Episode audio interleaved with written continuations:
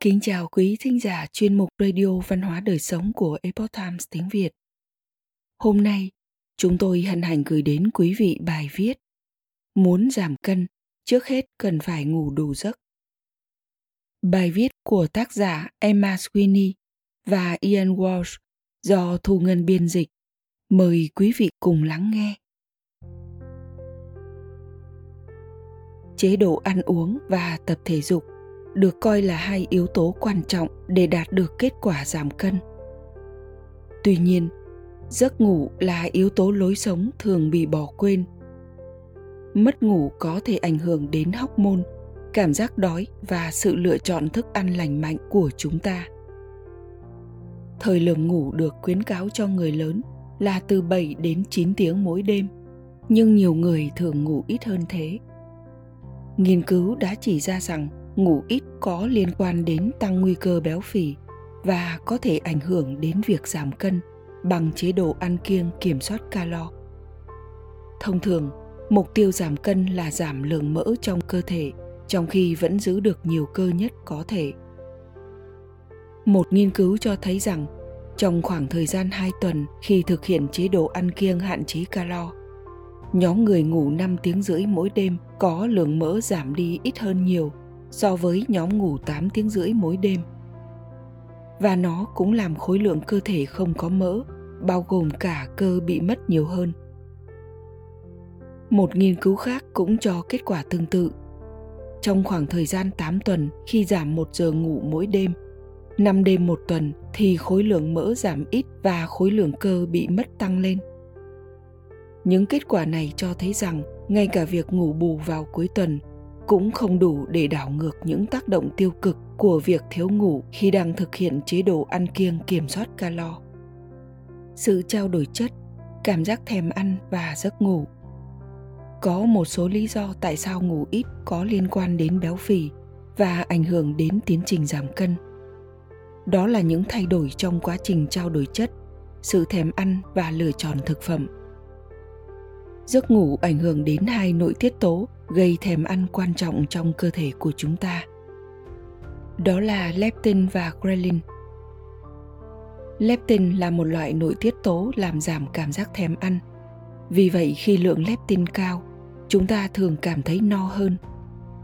Ghrelin là một loại nội tiết tố kích thích sự thèm ăn và thường được gọi là nội tiết tố đói, vì nó là nguyên nhân gây ra cảm giác đói một nghiên cứu cho thấy việc ngủ ít làm tăng mức ghrelin và giảm leptin.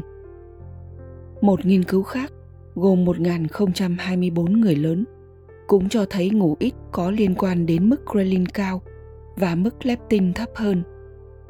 Sự kết hợp này có thể làm tăng cảm giác thèm ăn của một người, khiến người ta khó tuân thủ chế độ ăn hạn chế calo và có khả năng ăn quá nhiều. Do đó, thay đổi nội tiết tố gây thèm ăn có thể dẫn đến tăng cân do lượng thức ăn nạp vào quá nhiều. Điều này có nghĩa là về lâu dài, thiếu ngủ có thể dẫn đến tăng cân do sự thay đổi về cảm giác thèm ăn. Vì vậy, việc có một giấc ngủ ngon cần được ưu tiên.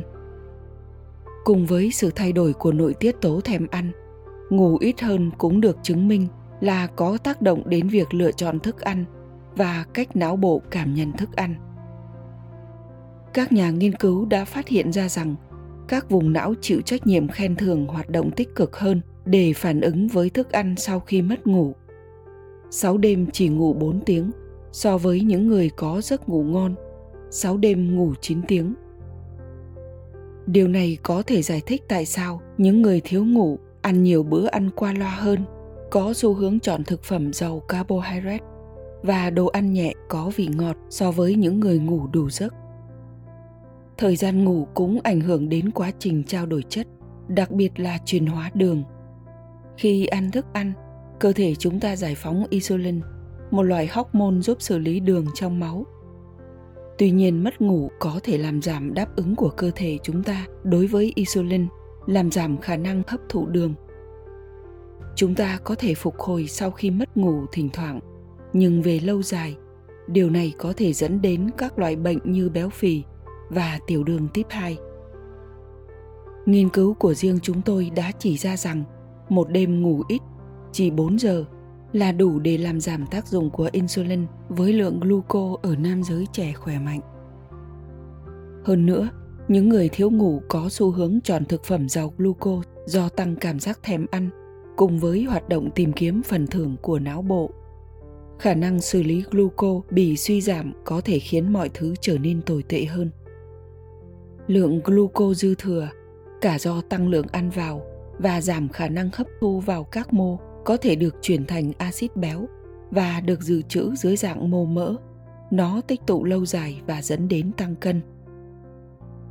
Tuy nhiên, hoạt động thể chất cho thấy nhiều hứa hẹn như một biện pháp đối phó với tác động bất lợi của giấc ngủ kém. Tập thể dục có tác dụng tích cực đến sự thèm ăn bằng cách giảm lượng ghrelin và tăng lượng peptide YY, một loại nội tiết tố được tiết ra từ ruột có liên quan đến cảm giác hài lòng và no. Sau khi tập thể dục, người ta có xu hướng ăn ít hơn, đặc biệt là khi năng lượng tiêu hao do tập thể dục được tính đến. Tuy nhiên, không biết liệu việc này có còn như vậy khi mất ngủ kéo dài hay không. Nghiên cứu cũng chỉ ra rằng tập thể dục có thể chống lại sự giảm trao đổi chất do thiếu ngủ bằng cách tăng đáp ứng của cơ thể với insulin dẫn đến cải thiện kiểm soát đường huyết. Chúng tôi cũng đã chỉ ra lợi ích tiềm năng của một buổi tập thể dục đối với sự chuyển hóa gluco sau khi mất ngủ. Mặc dù điều này cho thấy nhiều hứa hẹn, các nghiên cứu vẫn chưa xác định được vai trò của hoạt động thể chất lâu dài đối với những người có giấc ngủ kém. Rõ ràng giấc ngủ rất quan trọng trong giảm cân. Thiếu ngủ có thể làm tăng cảm giác thèm ăn bằng cách thay đổi nội tiết tố, khiến chúng ta có ăn nhiều những thực phẩm không lành mạnh và có thể ảnh hưởng đến cách cơ thể mất đi lượng calo. Do đó, giấc ngủ nên được coi là một phần cần thiết cùng với chế độ ăn uống và hoạt động thể chất đối với lối sống lành mạnh tác giả emma sweeney là giảng viên thể dục sức khỏe tại đại học nottingham trent ở anh và Ian Walsh là giảng viên về khoa học sức khỏe và thể dục tại Đại học Northumbria, Newcastle ở Anh. Quý thính giả thân mến, chuyên mục Radio Văn hóa Đời Sống của Epoch Times tiếng Việt đến đây là hết. Để đọc các bài viết khác của chúng tôi, quý vị có thể truy cập vào trang web e itviet.com. Cảm ơn quý vị đã lắng nghe, quan tâm và đăng ký kênh. Xin chào tạm biệt và hẹn gặp lại quý vị trong chương trình lần sau. Kính chúc mọi điều bình an và tốt lành tới quý vị cùng người thân.